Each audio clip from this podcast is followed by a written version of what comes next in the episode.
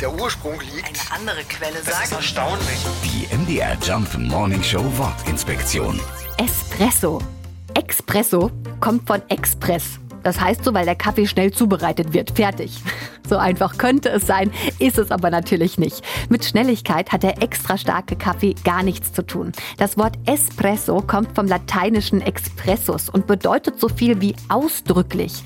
Ein Kaffee-Espresso war sozusagen ein speziell für einen Gast zubereiteter Kaffee, auf ausdrücklichen Wunsch sozusagen. Aber auch heute haben natürlich die wenigsten was dagegen, wenn der Espresso schnell auf den Tisch kommt.